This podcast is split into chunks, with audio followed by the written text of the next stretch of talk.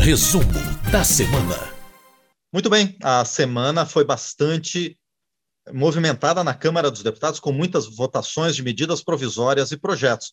E para falar sobre todas essas decisões tomadas pelos deputados, nós vamos conversar com a editora-chefe da Rádio Câmara, a jornalista Ana Raquel Macedo. Oi, Ana, tudo bem? Tudo bom, Márcia Aquilissardi? Tudo, tudo tranquilo. Bastante coisa na Câmara dos Deputados, né? Vamos começar, por exemplo, pelas medidas votadas para a área de saúde, Ana, que foram bastante, não foram? Isso mesmo, Márcio. A gente teve uma produção muito intensa na Câmara dos Deputados nessa semana, com temas diversos, e, e eu acho interessante você ter colocado esses projetos na área da saúde, porque foram é, é diferentes projetos e em áreas importantes. Vamos começar pela medida provisória 1083, Márcio. Essa medida provisória ela prevê a destinação de 6 bilhões e 400 milhões de reais no orçamento do Ministério da Saúde para a produção de vacinas contra a Covid-19 e também aquisição de vacinas. Vão ser, é, por essa medida provisória, 2,8 bilhões para o Fundo Nacional de Saúde para compra com fornecedores privados e 3,6 bilhões para a Fiocruz, a Fundação Oswaldo Cruz, produzir e fornecer 120 milhões de doses de vacina.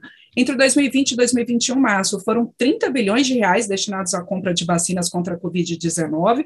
Em 2022, estão previstas 340 milhões de doses, 120 milhões delas já adquiridas. A oposição votou a favor dessa medida provisória é, para aquisição de vacinas, mas fez questão de alertar ali em plenário, Márcio, o que considera alguns problemas na condução da, a, do combate à pandemia pelo governo federal, falando do atraso na compra de vacinas, lembrando que essa medida provisória 1083, o crédito dela vence no dia primeiro, então, portanto, o governo precisa empenhar todo esse recurso a tempo. Ah, por outro lado, os governistas foram ali na questão dizendo que o governo ah, comprou sim as vacinas, que hoje a gente tem uma grande parte da população brasileira vacinada, e aí lembrando alguns números, por exemplo, que 86% da população brasileira já tem a primeira dose, 77,5% da população com duas doses da vacina contra a Covid-19 e 42,4% com o reforço. Então, essa medida provisória que trata da compra de vacinas ainda precisa da análise do Senado, Márcio. A gente também teve a aprovação pelos deputados de um projeto que ele obriga a inclusão do símbolo mundial da conscientização do transtorno do espectro autista nas placas de prioridade. A gente está acostumado a ver placas de prioridade ali nas filas, na questão do transporte público, né, a gente tem ali as várias prioridades de atendimento, e aí por essa proposta vai ter também ali colocada essa símbolo né, de conscientização sobre o transtorno é, do espectro autista, que é um, um, é um laço macho com um quebra-cabeça nas cores amarelo, azul e vermelho. Fica um laço ali parecido quando a gente tem outras campanhas de conscientização, como, por exemplo, a, a da campanha pelo, pelo combate à AIDS, ou campanha do Maio Amarelo, a gente vê aquela fitinha, né? E esse também é o símbolo, no caso dessa fitinha, no caso da conscientização sobre o transtorno do espectro autista, com esse quebra-cabeça nessas cores amarelo, azul e vermelho.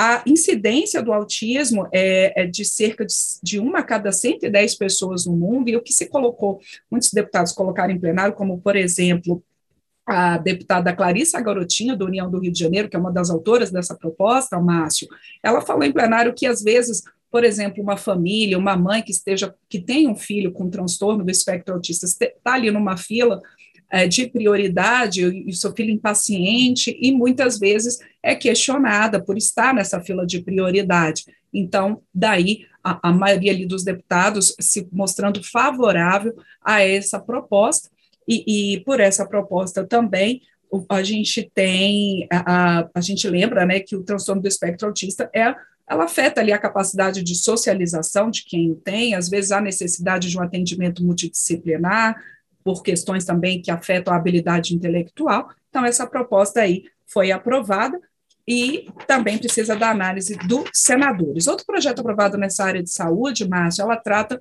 são é, é, duas propostas ali que tratam da prevenção a várias doenças para meninos e meninas com até 15 anos. E aí, falando da campanha, se tornando, né, instituindo a campanha Outubrinho Rosa e Novembrinho Azul. A gente já tem para os adultos essa campanha, né, tanto a campanha do Outubro Rosa ali, de prevenção ao câncer para as mulheres, como o Novembro Azul da saúde do homem. E aí essa campanha, ela foi essa proposta ela foi sugerida pelo Dr. Zacarias Calil, do União de Goiás, justamente, Márcio, para que haja campanhas e as famílias e os próprios médicos possam ali alertar sobre esses problemas que afetam meninas e meninos com até 15 anos e é, é, nem sempre, às vezes eles passam despercebidos, né? Vou citar algumas dessas questões de saúde, Márcio. No caso das meninas, a prevenção de condições, de condições ali como nódulos mamários, dores pélvicas, sangramentos e lesões é, genitais. Ah, também a importância da vacinação contra o HPV, a mesma coisa para os meninos, também a importância da vacinação contra o HPV, que é um vírus transmitido sexualmente que pode causar nas mulheres o câncer do colo de útero, mas também no caso dos meninos, esclarecimento sobre problemas como fimose, hernia inguinal, distopia testicular, disfunção urinária, varicocele.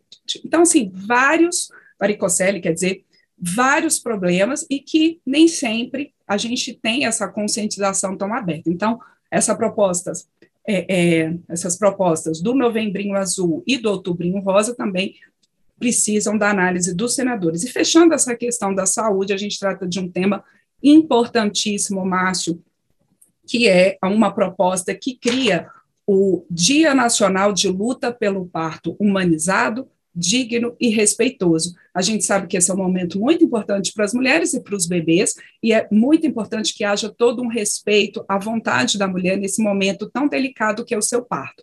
Então, essa proposta, ela traz essa discussão para o parlamento, ela institui-se o dia do parto humanizado seria o segundo domingo de maio, dessa luta pelo parto humanizado.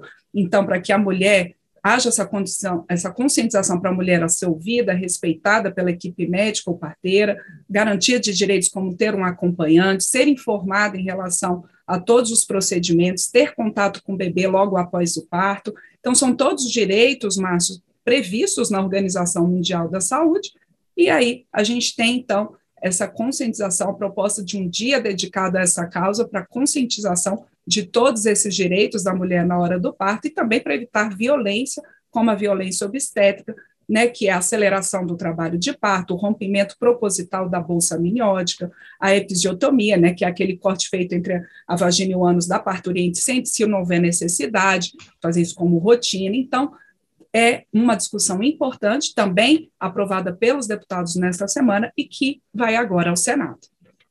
Bom, e os deputados também aprovaram a criação de um serviço civil voluntário com o pagamento de bolsas. Como é que vai funcionar isso, Ana? Isso, Márcio. Essa medida provisória tá, é uma medida provisória, medida provisória 1099.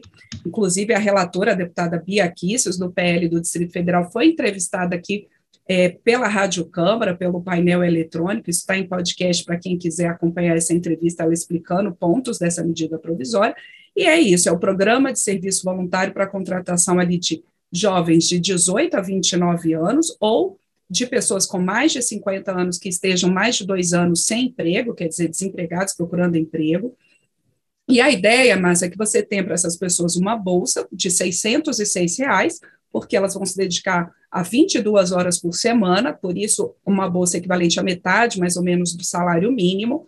Elas têm que ter acesso ali à capacitação pelo Sistema S, e a, a ideia é justamente permitir a qualificação dessa pessoa, permitir que ela volte ao mercado de trabalho, ou que se inicie no mercado de trabalho, no caso dos jovens, e possa conseguir um emprego ali a partir dessa experiência. Esse projeto, ele permite, então, que esse programa seja adotado por todas as prefeituras, ele né, é, é, um programa do governo federal, mas via transferência ali de recursos também é, pelas prefeituras, e a oposição, Márcio, ela foi contra essa medida provisória 1099, principalmente por duas questões.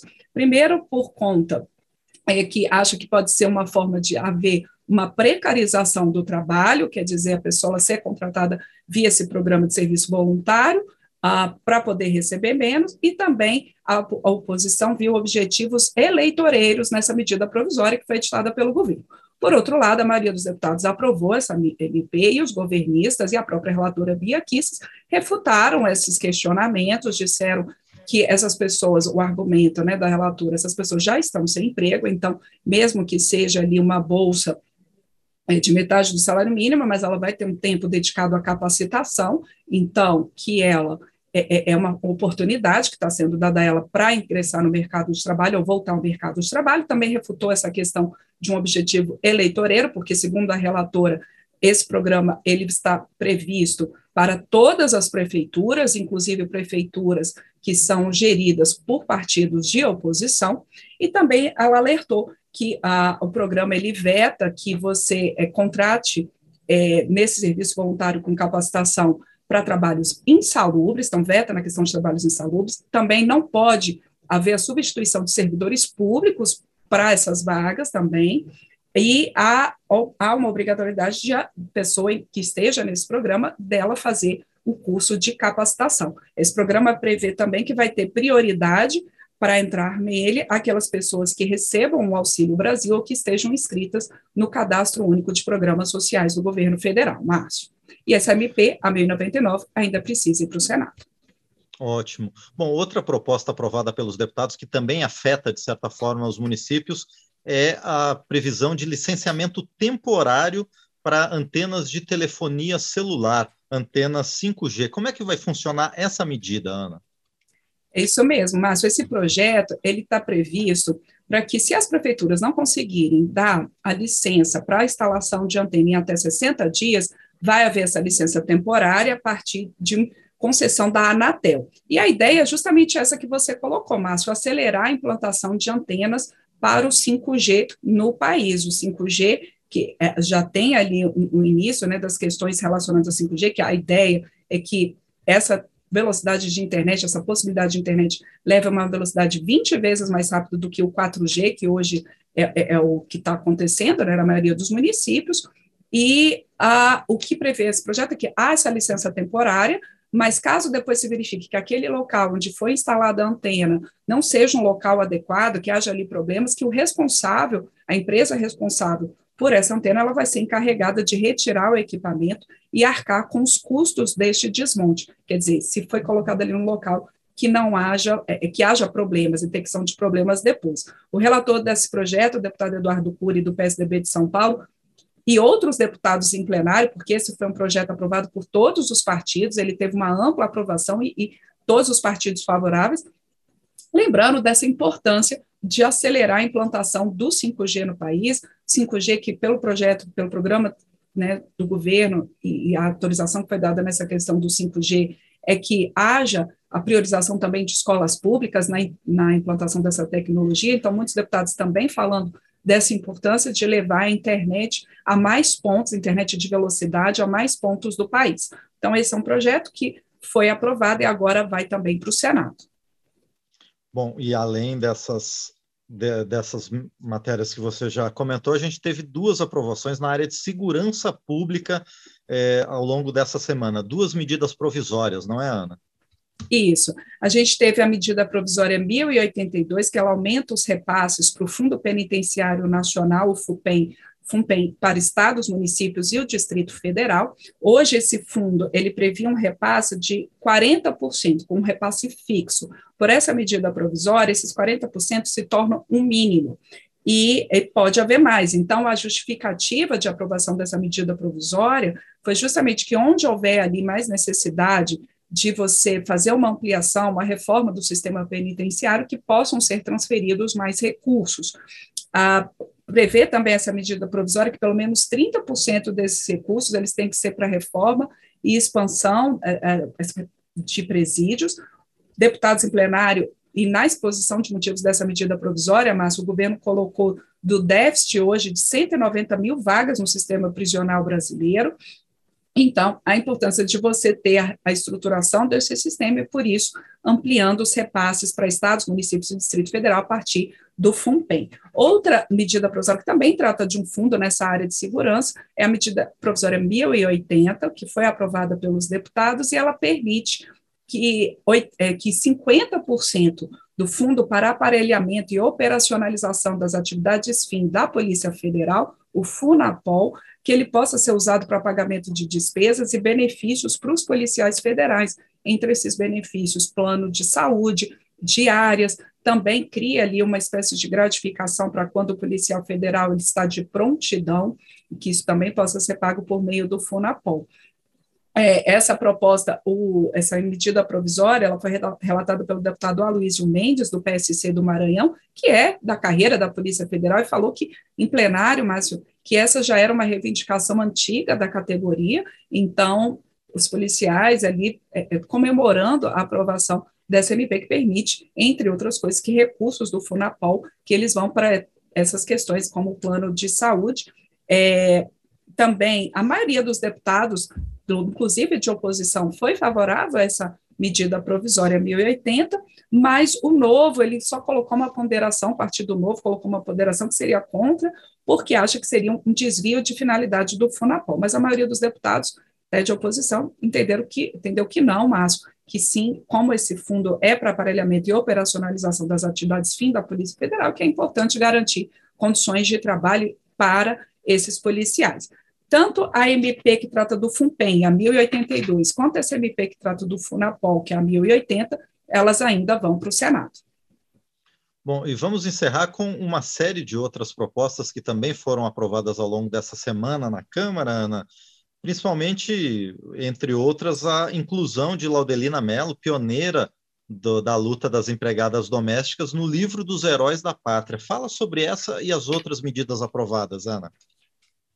Vamos lá, Márcio. A Laudelina de Campos Melo é, é uma figura nem sempre conhecida por todos os brasileiros. Eu até quando a gente estava, é, quando eu estava aqui me organizando para o resumo da semana, mas fui ler um pouquinho mais sobre ela e, e, é isso, é uma mulher fantástica. Ela foi pioneira na luta pelos direitos das empregadas domésticas. Ela nasceu em 1904, já falecida, a Laudelina, e foi importante tanto para a organização dessas trabalhadoras e trabalhadores domésticos ali no início do século XX, para que eles tivessem mais direitos, para que fossem respeitados. Foi importante também na estruturação ela do movimento negro. Ela que começou a trabalhar ali com sete anos de idade, Márcio, e começou esse movimento ali em Santos, em São Paulo, de organização. Então, uma pessoa importantíssima para a história brasileira, para a luta dos direitos das trabalhadoras e trabalhadores é, domésticos. É, então, uma homenagem muito justa à Laudelina de Campos Melo, escrevendo o nome dela no livro de Heróis e Heroínas da Pátria. Esse projeto, aprovado pelos deputados nessa semana, ainda vai ao Senado. Também houve aprovação, Márcio, da criação de um Dia Nacional do Cristão.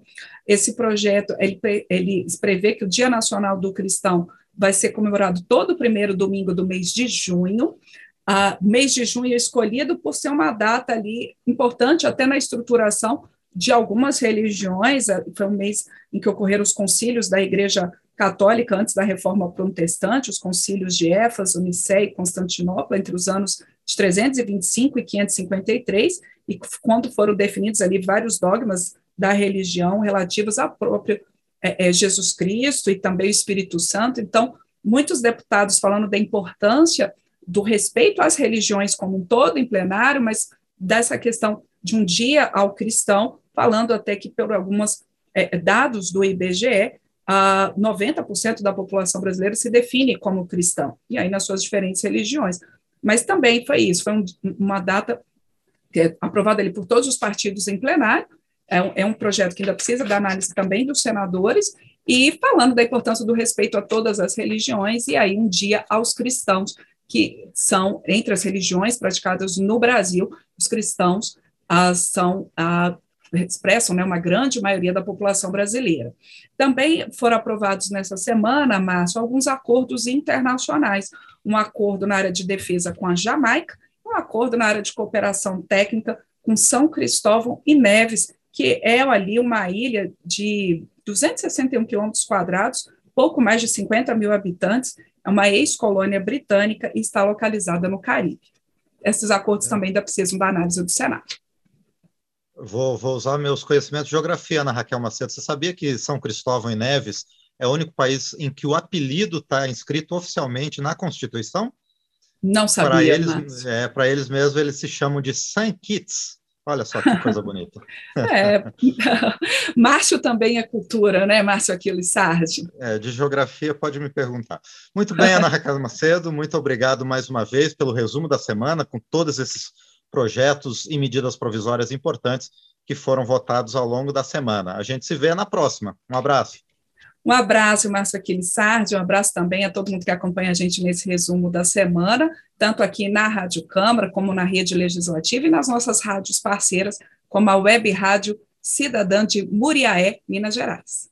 Muito bem, agradecemos então mais uma vez a Ana Raquel Macedo no resumo da semana aqui no painel eletrônico.